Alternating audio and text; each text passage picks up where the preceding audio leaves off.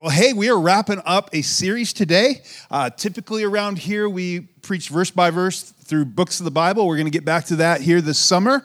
Um, but we've been in a six week series. And to get us where we're headed here today, let me tell you a quick story.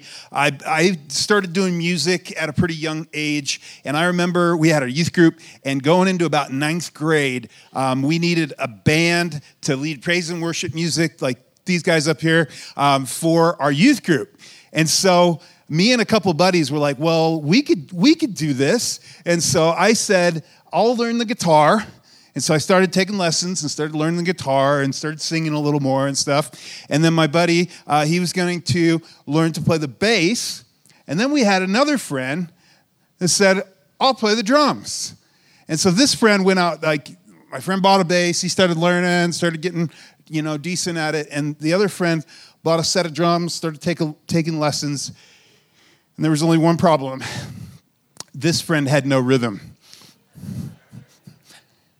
And it was awkward. Like you have somebody working so hard at something um, with really no natural ability in, in that area. And I remember the first time we tried, like our little quote unquote band tried to lead the music, and it was it wasn't good. Let's just put it that way, right? And then I remember the first summer when I met uh, my friend named Rob, who became my like drummer, studio drummer, and we toured and stuff later on in life. Um, and the first time I played with him, I think he was only like a freshman in high school, and it was like, la. I mean, he was really good. And I discovered something that it, that everybody's better when it comes to a band when we're operating in our natural abilities or the gifts God gave us. Right? Yes. And the same thing is true for the body of Christ. And if you have uh, your Bibles, why don't you grab your Bibles, turn on over to Romans chapter 12. Romans chapter 12 and verse 1. And uh, what I'm going to ask you to do, we're going to go through a lot of stuff today. We're going to be in Romans 12 for a little while, and then we're going to jump around a lot. I'm going to have some verses up here, some out of the NIV, some out of the ESV. I don't expect you to uh, keep up there, but you can just check that out on the screen. And I'm going to ask you to put on your thinking caps today, okay? This is going to be a little more of a teaching sermon more than a preaching sermon. So maybe not quite as much. Uh, well, hopefully you'll be a little inspired. Um, but I want you to learn some things. I want you to engage the scriptures in your minds, okay? And we're going to do a little bit of church history too. So those of you that don't like that, you can like, I don't know, check your phones or something when we do that. So no, don't do that. Try, try to stick with me, okay? All right, here we go. So, Romans 12, verse 1. This is the Apostle Paul writing uh, toward the end of what many consider um, one, of the, one of the most magnificent works, not just in the scriptures, but in all of literature. I mean, this guy, inspired by the Holy Spirit, is brilliant. This is an amazing book. I'm looking forward to the day we're going to preach through this, but it's got to be the right timing. So, I'm like, when God. So, anyway, uh, okay, here we go. Romans 12, verse 1. Therefore, I urge you, brothers and sisters, in view of God's mercy, to offer your bodies as a living sacrifice, holy and pleasing to God. This is your true and proper worship. So he starts right out. He says, Therefore, and remember, this is chapter 12, so he's been writing all along, and he says, In view of God's mercy, of God's amazing grace, unmerited favor, you remember Romans is where we get what um, this amazing series of scriptures called the Romans Road, where the gospel is spelled out and how to come into relationship with God is spelled out for us. Where he tells us that all have sinned and fall short of the glory of God. But God himself demonstrated his love towards us, and while we were yet sinners, Christ died for us. We find out that the wages of sin is death, but the, the gift of God is eternal life in Christ Jesus. And that, that that happens through faith in him, that if you confess with your mouth Jesus is Lord and believe in your heart that God raised him from the dead, you will be saved.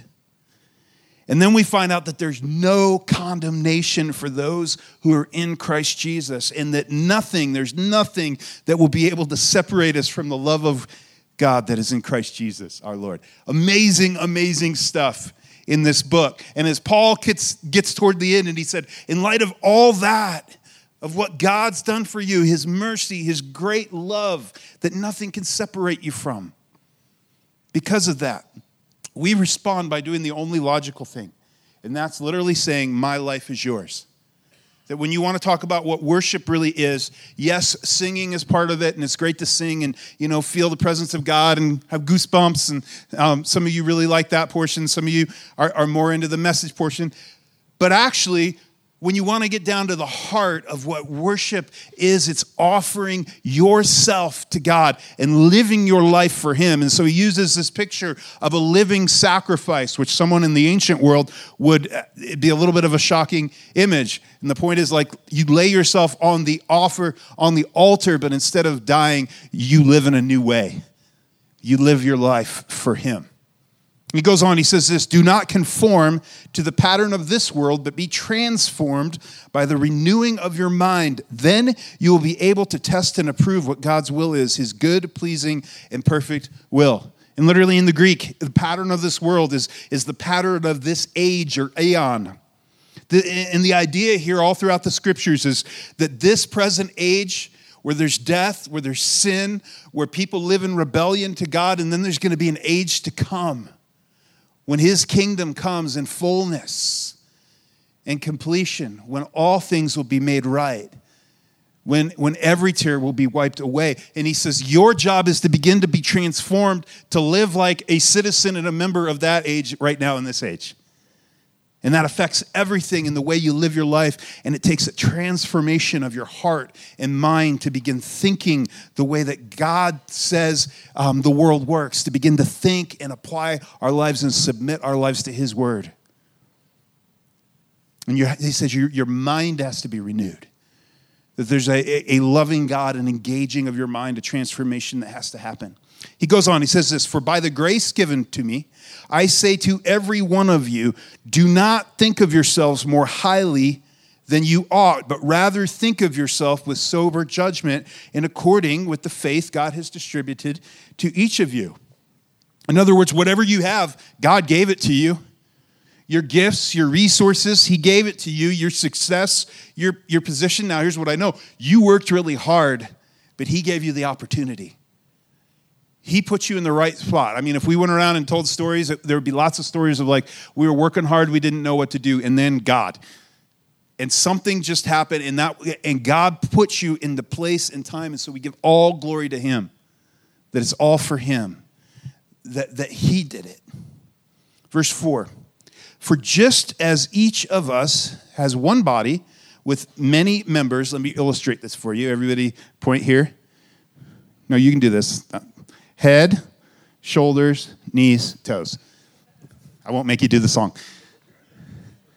You have one body with different parts, right?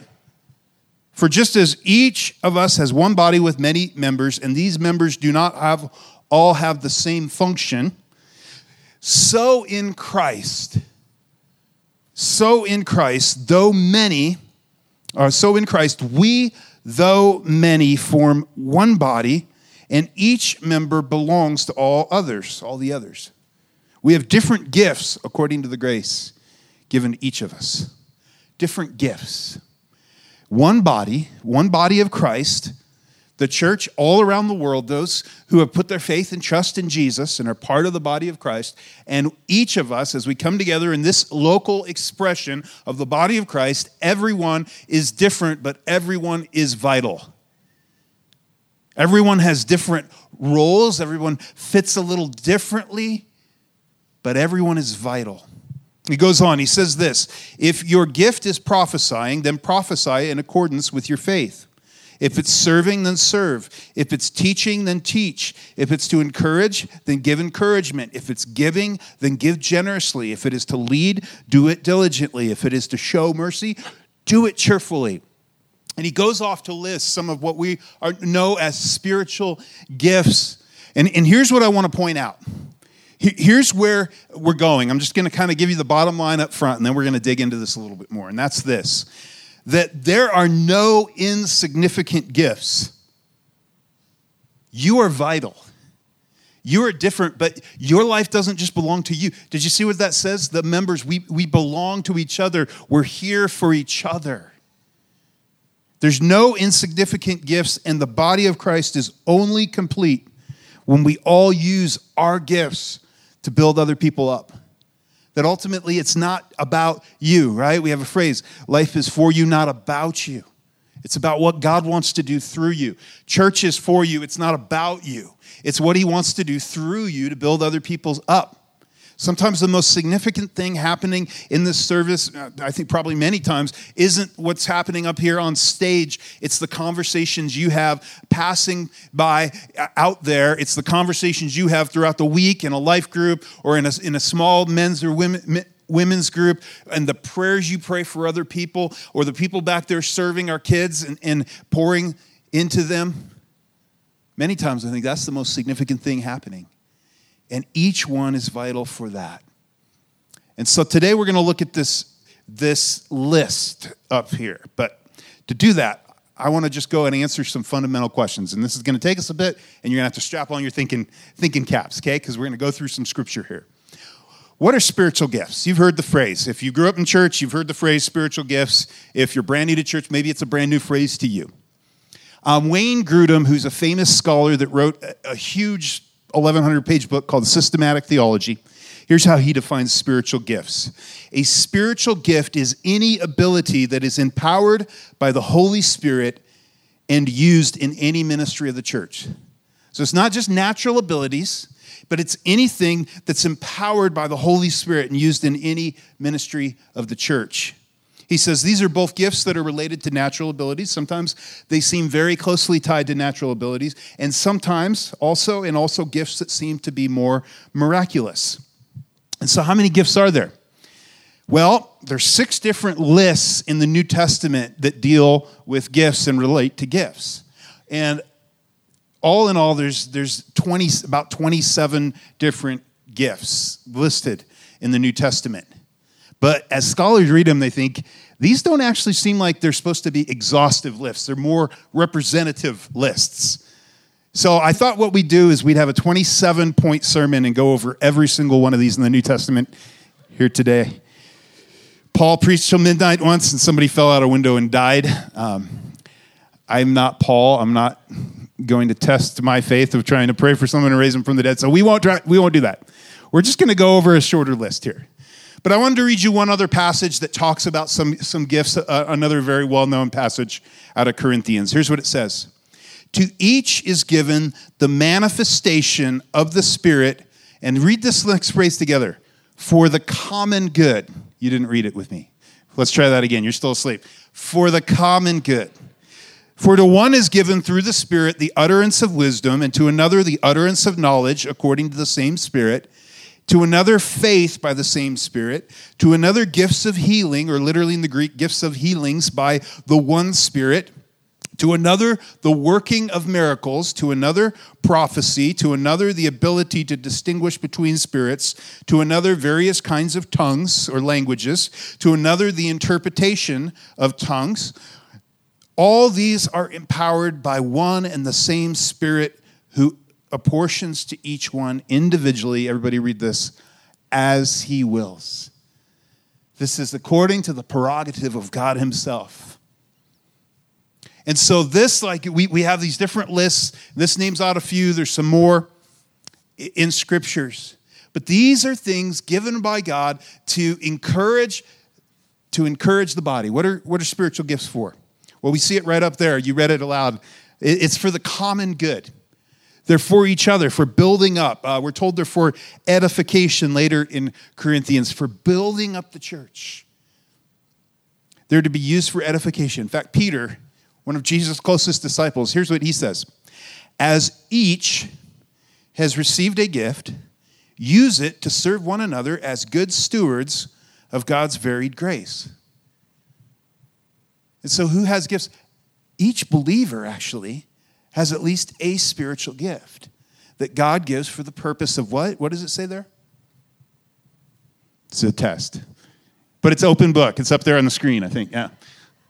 For the purpose of what? Very good. Very good. All believers are given spiritual gifts. And a healthy church actually will have a, a wide diversity of gifts. And this diversity shouldn't lead to fragmentation in the body of Christ, but it should lead to a greater unity as we all use what we've been given to serve each other. And here's what often happens in churches is people that are more the feelers kind of clump up together over here. People that are more like we're the thinkers, like they kind of clump up over here. And then like the people that some of us think are weird, they kind of clump up together over here. And if you don't know who they are, you're probably one of them. That's okay. I'm probably one of them too. And so, all these different groups, and actually, the truth in the heart of what you see in Scripture is we need each other. We need each other. So, now, now here's another important point that even though all believers have at least one spiritual gift, not all believers have all the spiritual gifts. In fact, here's what Paul says about this in, in verse 29. He says this Are all apostles? Are all prophets? Are all teachers? Do all work miracles? Do all possess gifts of healing? Do all speak with tongues? Do all interpret? But earnestly desire the higher gifts, and, and he spells that out as the gifts that most build up the church and I will show you a still more excellent way. And then he goes on to the passage that probably most of you, if you're married, had read at your wedding the love chapter, 1 Corinthians 13, where he defines what self sacrificing love is, and he calls this the better way. And so the heart behind this, and in the Greek, it's literally it's an emphatic statement where in the Greek grammar, it's the point is you'd answer no to each of these questions. Do all do all these things? No. No. All don't. So you have a spiritual gift, but not everyone has all the spiritual gifts. Now, any believer may experience different gifts, e- even if uh, it's not one of the things that they're primarily gifted in. Let me, let me explain this this way God may, in a moment, you may not think you have the gift of evangelism, that's a gift a gift of evangelism. Now, I know some people that, man, it's just amazing. I remember uh, this one guy that came through and we had lunch with him, and he's literally like going over to another table in a restaurant and leading someone to Jesus on the way out of the restaurant. I'm like, how'd you do that? It's because he's actually gifted in the gift of evangelism. But every one of us is called to share Jesus. And some of you, the Holy Spirit will give you a special empowerment in one of those moments when you're sharing about Jesus. It may not be like, you, you may not be like that dude that's like, you know, praying with people at the restaurant right there. I'm like, well, but in that moment, as you share Jesus, it's like, wow, I didn't even know where those words came from. And, and, and this is true in some of these other areas, or, or, or all these other areas as, as well when it comes to spiritual gifts, is that God may uh, almost like a toolbox in certain times, give you the exact thing you need for the situation that you're in. But primarily, believers have usually one or two gifts, a couple gifts in their life that are more dominant, that seem like those are the gifts that God primarily elevates and uses in their lives. Now, the gifts began when the Holy Spirit uh, descended. In fact, all throughout the New Testament, the, the Old Testament, or excuse me, throughout the Old Testament, the Old Testament looks forward to a time when there would be this greater, more widespread empowering of the Holy Spirit rather than just the Holy Spirit coming on kings and prophets. Um, in, in the Old Testament, special people to accomplish a specific work. But it's prophesied that the Holy Spirit would come upon people of God in a much more widespread way. In fact, Moses, as he was talking about the people of Israel, he said this Would that all the Lord's people were prophets, that the Lord would put his spirit on all of them. He's like, I wish everyone experienced the power of God in this way. And on the day of Pentecost, which is a week which is celebrated, uh, it's 50 days after the resurrection, um, celebrated next Sunday is Pentecost Sunday. But, but on the very first Pentecost Sunday, as the Holy Spirit descended in Acts chapter 2, Peter, as he recognizes this, and all these people are, are under, um, they are uh, being influenced and empowered by the Holy Spirit. And you go back and look at it, lots of them are talking in different languages and they're declaring the praise of God in languages that all these different people hear and understand. And they're declaring and praising God in all these different languages. And then Peter gets up and he preaches an incredible sermon where 3,000 people come to Jesus day one. And here's what he says is happening in this moment. He says, This is what was spoken by the prophet Joel. In the last days, God says, I will pour out my spirit on all people. Your sons and daughters will prophesy. Your young men will see visions. Your old men will dream dreams. Even on my servants, both men and women, I will pour out my spirit in those days and they will prophesy. He said, What Joel prophesied hundreds of years before is happening now. And when you see this phrase, in the last days, we think of, you know, the few little, little bit of time before Jesus comes back, right at the end. No, actually, when you study the New Testament, this is the time between Jesus' first coming and his second coming, the first and second advent of Christ. And he says, during this time, there's going to be a special empowering of the Holy Spirit over, and it'll be widespread widespread. And so the spiritual gifts begin when the Holy Spirit comes on Pentecost. But when do they end? When do they end? And this is actually something I really wrestled through a number of years ago. Um, because I grew up, you know, and I, I didn't really get that. I struggled with, like, but is, does God still do all these things today?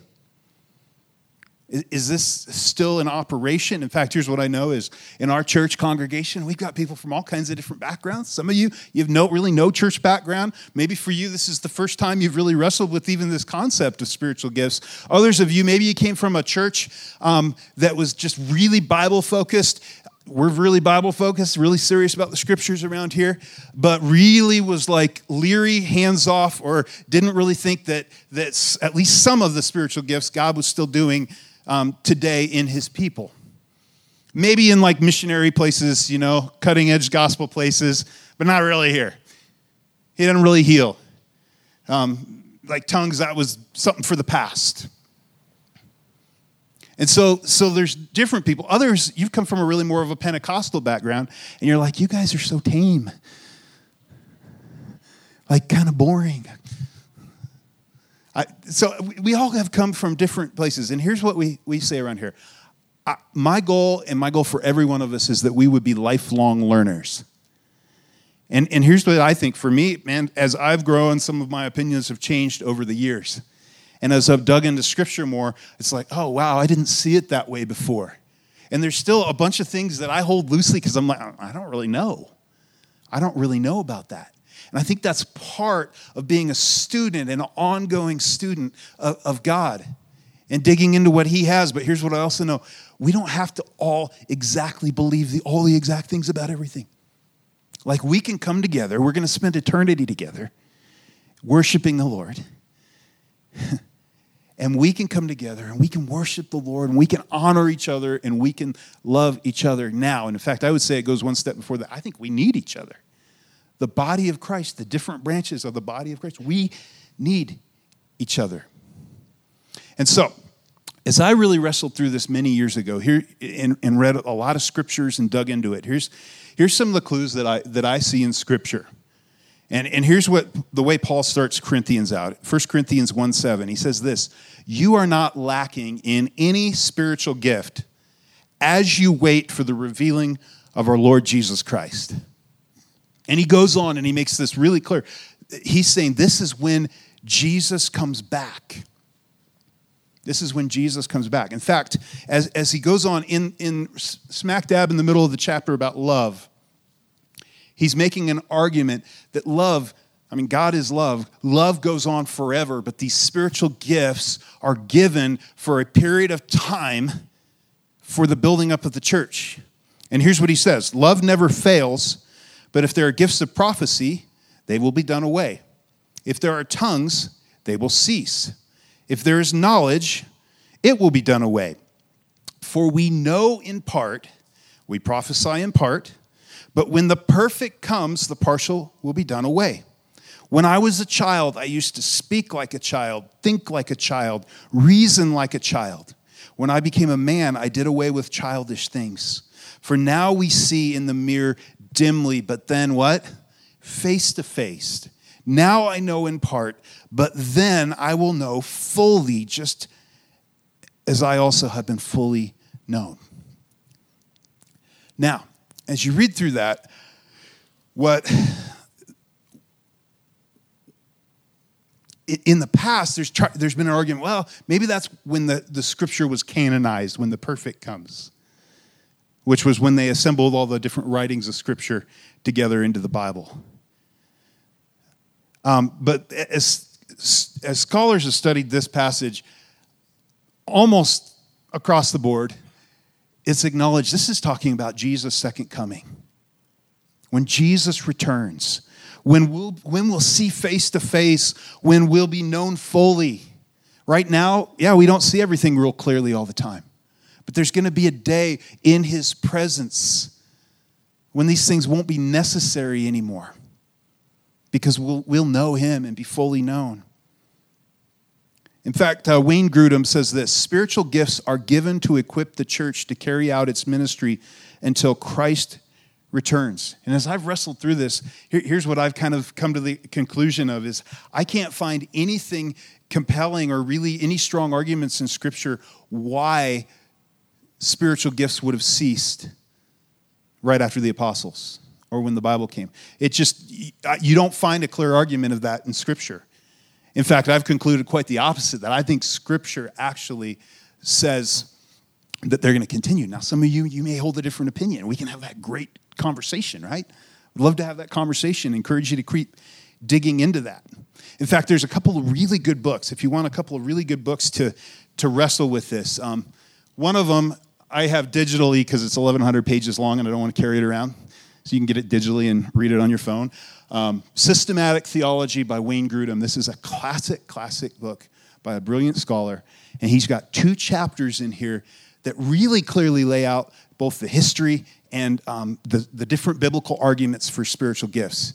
And I think he does a great job laying that out. The other one is this little book that I bought many years ago. Um, in fact, it was still in the 90s. Now, there's a brand new version out that uh, this guy's updated just a couple of years ago. I always tell my kid, like, my kids say, Dad, you were born in the 1900s? I'm like, Yes, I know. I'm old. Any, anybody else? You were born in the 1900s? Man, you are old. But this little book, Surprised by the Power of the Spirit by a Dallas Theological Seminary expert in Greek and Hebrew languages that went back and began to really study this in a seminary that didn't believe in any of this stuff and really came to kind of a different conclusion. And that was really helpful. And if you want to read a great book on that, I, I highly encourage that or systematic theology. It's only 1,100 pages, but you don't have to, you can just pick and choose, like read the ones you're interested in. So let me just do a little church history, okay? Because as you hear these different church opinions and different denominations kind of have different thoughts on this and, and see some of these things differently, where did that start in the church? Well, here's kind of as you track, track it back, here's where it started. By the year 1500, about 500 years ago, the church, there was really one official church, right? The Catholic Church. And Catholic means universal. And so there was one, one official church. And this had become filled with corruption by the year 1500 teaching that good works were you had to earn your way into heaven. In fact, in 1476, one of the popes, he expanded the indulgent market, the indulgences, which were you bought people in, bought people's way into heaven. He expanded it to the dead in purgatory. So, in order to get a little more money from you, um, we, will, we will give your, your uh, dead relatives in purgatory a get out of jail free card if you pay up. And Martin Luther, um, Martin Luther, who was a Catholic monk, in fact, I was in Italy, the very spot where he had the realization there's these cool stairs going up, and he was crawling up them, where he had this realization that just shall live by faith. And he got up and walked back down. And um, he had this, as he read through the scriptures, it just became alive to him. It's about faith, not about earning your way into heaven. Luther became known as the, uh, the prophet of the Protestant Reformation. He taught that the Bible was the final authority for believers, not the Pope or the church teaching or tradition. And then there was another real influential guy at the same time named Calvin and he's referred to as the theologian of the Reformation. He wrote six editions of something called the Institute of the Christian Religion when he was only 26. This guy was really brilliant. And Luther and Calvin, these guys have plenty of flaws as you go back and read about them, but they will forever be heroes of the Protestant faith, which um, a branch of Christianity, right, that we're all part of here, and other evangelical, so many churches around the world. See, because here's what was happening during the time, and here's where this gets interesting: is because Catholics claimed. Um, Catholics claimed that their doctrine went all the way back to Peter, and it was backed up by miracles that had been going on for for thousands, you know, fifteen hundred years at this point. And as a reaction to that, Calvin actually ended up bringing. Normally, he was very scriptural, but on this one specific issue, he he did not back this argument up with strong um, scripture, he backed it up from experience, and he brought into popularity a teaching that led to a position called cessationism, which was that some of the, the gifts of the Spirit had ceased. But, but understand where this first started, it was a reaction to the abuses in the Catholic Church. And another guy came after him. Hey, you've heard the phrase throwing the baby out with the bathwater? Essentially, that's what happened. Essentially, that's what's happened. Another very influential person came into the church after him. His name was B.B. Warfield. And the big idea that he expressed is that miracles had to cease. Otherwise, the Catholics and the faith healers might be right, and the scriptures might be compromised by some new revelation. In other words, the Pope could come up with something completely out of the blue, or other Christian leaders or tradition or so called prophets that contradicted Scripture. And so what's what you have to understand is a lot of this began the split sort of in different branches of the church began as an almost baby out with the bathwater reaction to abuses. Now if you've ever reacted in your life um, you know that sometimes you overreact don't you? And in my personal opinion as i've read through some of this stuff and studied some of this i think this may um, i think this may have been exactly what happened. It was a was a significant overreaction and so that's kind of where different churches landed. So I just want to talk about a few of the gifts here with the rest of the time we have today. And I'm going to put the list back up from Romans. Now, there's only one in this list of, from Romans that's at all controversial. So we'll save that one to last. Other than that, I want to talk through some of these other things. Because you remember what, what, what we've learned. Just to recap, all believers have a spiritual gift, at least one that that gift wasn't given to you for you, it was given for building up others and serving other people. And so abuses happen. And, and I would just guess for some of you, you have a reaction when you hear about certain spiritual gifts because you saw some abuses or you were part of something where you're like, man, that just put me off, or man, that weirded me out. We have a uh, we have a value around here in our services. We want to create environments where you feel free to invite your family and friends and those who don't know Jesus yet that won't weird everybody out. We're very intentional about that here, okay? But some of you, you had an experience that sort of put you off. But the, the correct response to abuse of certain things isn't to throw the baby out with the bathwater, it's to correct and, and do it properly, right? I think so. But anyway, here's, here's a few gifts. First one serving. Serving. Now, let me just say there is no specific spiritual gift of opening doors or taking out the trash. But some of you, you operate in a gift of serving where it actually gives you life and there's a certain empowerment. See, these aren't just natural abilities, they can be tied to. You may be naturally good at, at serving behind the scenes in certain areas. But when you do it in the service of the body of Christ, there's just like it it's empowered by God. He gives you the special ability to do it. It actually brings you joy and it lights you up. Some of you, a bunch of you came out and used this gift yesterday in all these different things. Like you worked hard. You're sore today. And some of you are like, I wasn't gifted. I was just taking one for the team. Thank you as well. So we're grateful for that. But there's something like you are vital, those people who just serve, who, you, you know, like your thing isn't being up front, although sometimes this gift is operated up front. You just serve behind the scenes and you're faithful and you're empowered by God and you're vital. Literally, the church could not function without you. The things that we do, kids' ministry, all the different things that happen here, we could not function without a bunch of people that operate in this gift and serve. Again, we're all called to serve, right? So many of these things are we're all called to serve, and yet some people have a special gifting that goes above and beyond. Teaching. Some of you love to dig into scripture, and God uses you to help make the scriptures plain to other people and apply it to their lives. This is the gift of teaching. And throughout the, the early church, what you see is the church was led by pastors, teachers, primarily in the local churches, okay? In leadership. And, and so the gift of teaching, this is something that, that this is a gift I operate in, and some of you do as well. And maybe it's in a small group, maybe it's in a Bible study, um, maybe it's, uh, it's just with discipling one or two other people, but God has gifted you in this area, and He's given you a gift, and you use it to reach other people. Then there's encouraging, encouragement. Some of you, you have the ability to walk through the lobby and, and, and just you sense there's someone that needs encouragement. And you just know it. You see them. And you're able to speak encouragement into their lives in a way that goes, goes far beyond uh, this isn't something I think I'm highly gifted in at all. Now, we're all called to encourage, right? But some of you, you are particularly gifted to bring encouragement to others and you see people and you and, and you encourage them. We've gotten some encouragements from people that that i think there's people that are gifted in that and it's just been this thing of like oh man a timely note a timely message. Like and you and it's something that god just prompts you. He lays it on your heart and, and you follow through. And it was at the exact specific moment that somebody else needed that encouragement. Listen to that. Function in that. Grow in that.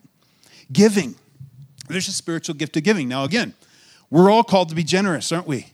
We're all called to give. The principle of tithing, all throughout the Old Testament, we're all called to participate, but some, God has gifted um, with the ability, and it's a supernatural ability, to make money and then give above and beyond. And let me just say, you are surrounded by some extremely gifted people in this area and very generous that are faithful. And that's how we're able to, to do some of the things that we've done here. In fact, last week, or two weeks ago, you guys funded two houses that are going to be built in Mexico. And there were some very generous people. There were some like $5 burrito people, give my part. And there were some big, generous gifts that came in. Some of you, you have this gift, and it's something you grow. And I just want to say thank you for those of you that, that serve faithfully, that give faithfully in this gift. Leading. Some of you, you just are gifted in leadership in the church, and, and people follow you. you. You're gifted in leadership. This is an area, all the spiritual gifts are areas you grow in. None of them it's just like you're perfect in. Teaching, that's something you grow in, right? All these things are areas you grow in leadership. Mercy, mercy. For those that have the spiritual gift of mercy, Paul says to do it cheerfully. And some of you, you have that ability to step into somebody else's pain and, and help them in the midst of that. And you see people and you care about them and you walk with them. I, am not a highly gifted person at all in this in the area of mercy, but I know some of you that are. And trust me, when you're in a time of need, you need someone with a gift of mercy to come alongside you that can like empathize with you and help you in the time of need. I can give you a couple Bible verses, uh, but I, I don't see like uh, when you come for counseling, I do that a little bit, but for the most part, I try to have other people do that because there's people more gifted in that than I am. It's a gifting, a gift of mercy. And then I want to circle back to the first one prophecy. Because on this list in Romans, that's the only one that, like, all the rest of these, I think everybody's like, okay. Uh, this one is a little more controversial in the church as a whole. But let me see if I can help maybe make this a little bit plainer and clearer of what I think is going on here. Now, Wayne Grudem, in, in his volume, he talks about this Greek word. And here's what happened you have a picture in your mind of Old Testament prophets Elijah, Elisha, right? Joel, Daniel, like these guys um, that many of those were used to write scripture and speak actually in some of those passages the very words of God. They were gifted with the very message and the words of God. But in the Greek, by the time the New Testament times came along and the New Testament was written in Greek, the word prophecy had a lot wider range of meanings. It didn't generally have the sense of one who speaks God's very words, but instead the sense of one who speaks on the basis of an external influence, often a spiritual influence. In fact, um, in New Testament times, the term prophet simply, often simply meant one who has supernatural knowledge. It, it could mean someone who predicted the future, but oftentimes it was just like someone who was a spokesman. And so when we think of this term, oftentimes we think like in terms of Old Testament prophets, prophets or sometimes in you know predicting the future you know daniel and the kingdoms and babylon and the giant statue and those kinds of things. But the word prophet and prophecy in, in the New Testament, as you read through all the passages, it seems to be used often of ordinary Christians who spoke not with divine authority, but simply to report something that God had laid on their hearts or brought to their minds. And so here's a definition that Grudem gives of, of prophecy in the New Testament. He said it should not be defined as predicting the future, nor as proclaiming a word from the Lord, nor as powerful preaching, but rather as telling something that God has spontaneously brought to mind. Telling something that God has spontaneously brought to mind. Another real well respected pastor in, uh, in the nation, his name's John Piper. Here's, here's the way he put this A spirit prompted, spirit sustained utterance that does not carry intrinsic divine authority and may be mixed with air. So, what do we mean by that? Well, I, I, did a whole message last week. If you missed it, you can go back to YouTube or the podcast on some of the ways that God speaks today. We believe that God still speaks. God leads us, He guides us, He speaks. We did a whole message on it last week, so I won't repeat all that. But He uses all kinds of different ways throughout the scriptures. And, and sometimes he, he uses some things that kind of make you go, hmm, I wonder what that was about impression or a picture or maybe a dream. Sometimes he uses other people. Um, he's even used a donkey in the Old Testament. So he, he used some weird ways at sometimes. And some of those aren't very clear. Some of those you, you wonder, and I shared some stories with you last week. Um, I believe firmly, my dad had like this picture, I've told you multiple times, of this big screen TV says, Go pray for Robert. And it was a, like a God thing. That was God speaking to him. And it was powerful and saved people's lives. And so things like that, sometimes it's super clear, other times it's like, I wonder what that means. Hmm. Or just the strong sense of, of the still small voice of the Holy Spirit leading you or guiding you in a way or maybe some of you, you've probably had the, the, the um, sense where you were woken up in the middle of the night and just had this strong compulsion to pray for someone, and later you found out that there was a situation going on at that specific time. I've heard that story from numerous people where God just uh, put on your heart, laid on your heart in such a strong way you couldn't ignore it. Pray now. Pray now. And Grudem says when, when you define this a little bit differently and when you really kind of dig into New Testament and see how it seems like this was used in the New Testament, this does not this does not compromise the authority of Scripture at all. In fact, authority, we talked about this last week. A lot of these ways that God sometimes guides us or leads us are subjective, can be subjective. We don't always understand it completely. And, and because of that, we always, Scripture is the authority. Scripture is the non subjective, it's the authoritative thing that, that we, that we um, submit our subjective things to. That's where we go for our, for our authority. And so, um, you can see this in Scripture in a couple places. Paul says this in Thessalonians Do not quench the Spirit, do not treat prophecies with contempt, but test them all and hold on to what's good. And so there's this almost assumption that when people share, in fact, in Corinthians, he says, let two or three people speak and share what they feel like God's put on their heart. Maybe it was, you know, a picture God gave them, maybe it was something, but then you test it. He said, judge it. And the Greek word actually means like to try to discern if what they're saying is right if because here's what happens oftentimes is someone speaks maybe maybe god gives someone a sense of, of, of, what he wants to speak to encourage someone else but then they interpret it through their own words right?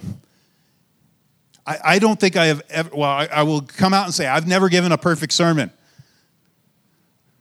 I'm reading the scriptures god's word but then i'm interpreting it through my words And so, in this sense, it's kind of the same way. Grudem says prophecy can be impure. Our own thoughts or ideas can get mixed into the message we receive, whether we receive the words directly or only receive a sense of the message. Let me give you an example of this.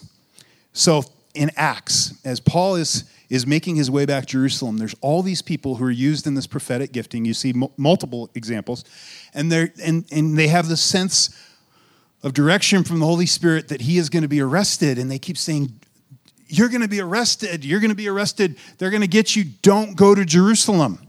And at one point, in fact, they're like weeping and trying to keep him there. And he says, Stop weeping. Now, here's what happened. They accurately they accurately were led by the Holy Spirit to understand that he would be arrested in Jerusalem. But Paul, but their interpretation of that was you shouldn't go. And Paul's like, no, okay, this might happen, but I, if I'm going to go be arrested for Christ, I'm going to, I'm going to do that. And he had a strong sense that God was leading him to go anyway. In fact, there's this prophet named Agabus who came down and he did this whole drama picture and bound his wrists and said, This is what the Lord says. And as you really study that account, here's what you see that this guy, he, he had the big picture right, but some of the details he didn't really get right in the way that he interpreted it. Almost like he saw a picture of what was going to happen in his mind and then used his own words to express it, and the details weren't all quite right. Which is why we always say, like, subjective things, impressions, like pictures, these are things, if you, if you have a sense that God's leading you, there's a good chance it could be the pizza from the night before. Like, be cautious with these things, okay? Be cautious with them. Paul says this Pursue love and earnestly desire the spiritual gifts, especially that you may prophesy. There was something about this that was really encouraging for people. For one who speaks in a tongue speaks not to men but to God, for no one understands him. And this is a different conversation. We don't just don't have time today to, to dig, dig into this. But he utters mysteries in the spirit. On the other hand, the one who prophesies speaks to people for their upbuilding and encouragement and consolation. What does that say? Upbuilding, encouragement, and consolation. And let me just tell you, when I've had people that I think um, function in this, there have been some of the most encouraging and sometimes life changing moments uh, of, of my life. I told you last week about the guy that was praying as I was wrestling through God, are we hearing you about church planning? And didn't tell this guy anything. And he looked over and he said, I feel like God is saying, You're hearing him, but you're questioning. You're hearing him. He wants you to know you're hearing him. This guy knew nothing. And that was a strong confirmation of what God had already been speaking to us. See, that's a, that's a big point. Be very leery. In fact, people who are responsible in this are very leery of giving people stuff that is direction of your life oriented. Be very cautious with that. But some of the most encouraging things we've had, I remember this one time we were at a conference, and, and I'm going to keep some of the details a little vague, but um, we were really struggling with, a, uh, with someone in our, in our life. And uh, we went down to get prayer. They called like, hey, if, if you need prayer, come forward. So we went down to get prayer. This guy, this is a couple thousand seat auditorium. This guy sees us from the top row of the balcony and feels like God told him to come pray for us. And he has a word for us. And he came all the way down. And we looked down, and he came up to us, and we looked down, and, and his, he had his name tag on. It's the same name of the exact person that we were like praying for. And then he went on to give us this, um, this word that we, we didn't really understand at the time, but as time has unfolded over a number of years, I'm like, oh, wow. That was kind of crazy how spot on that was. Again, out of 2,000 people. I'm like, God, I, I don't know.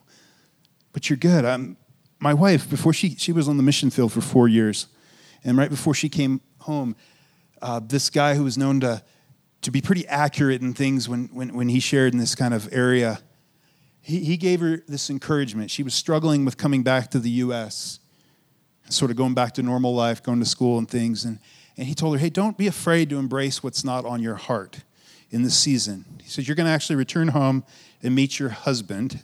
And she's thinking, in Grand Junction, I don't think so. and then enter into ministry and have a ministry to children. She came back, we met the next day. And as I say, the rest is history. She's back there teaching your kids right now, our children's director. And so I, I, I've just seen so many times God uses these things when, when it's done responsibly and by people who are res- responsible and scriptural. It's so encouraging.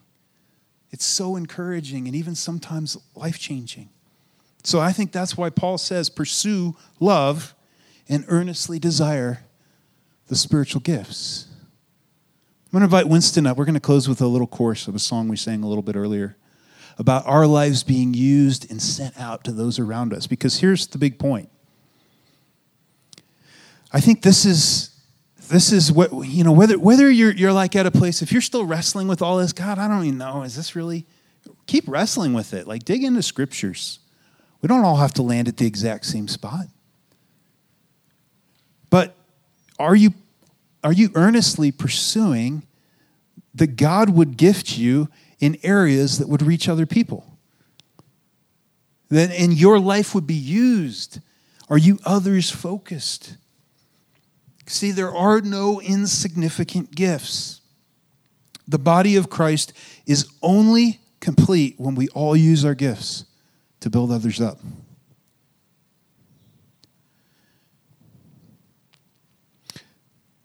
Would you stand? And here's my challenge for you as we wrap up this series is maybe there's an area in your life where, where you've become it's, it's become more about you than about reaching others around you maybe this is something you've actually ignored and you've not grown in gifts or you've ignored a gift paul, paul tells timothy fan into flame the gift you've let this go into not be used in your life and there's something he wants to do through you for the benefit of the body of Christ and building others up and encouraging them. Do you want to embrace that more? Do you want to experience that more? If so, just ask him.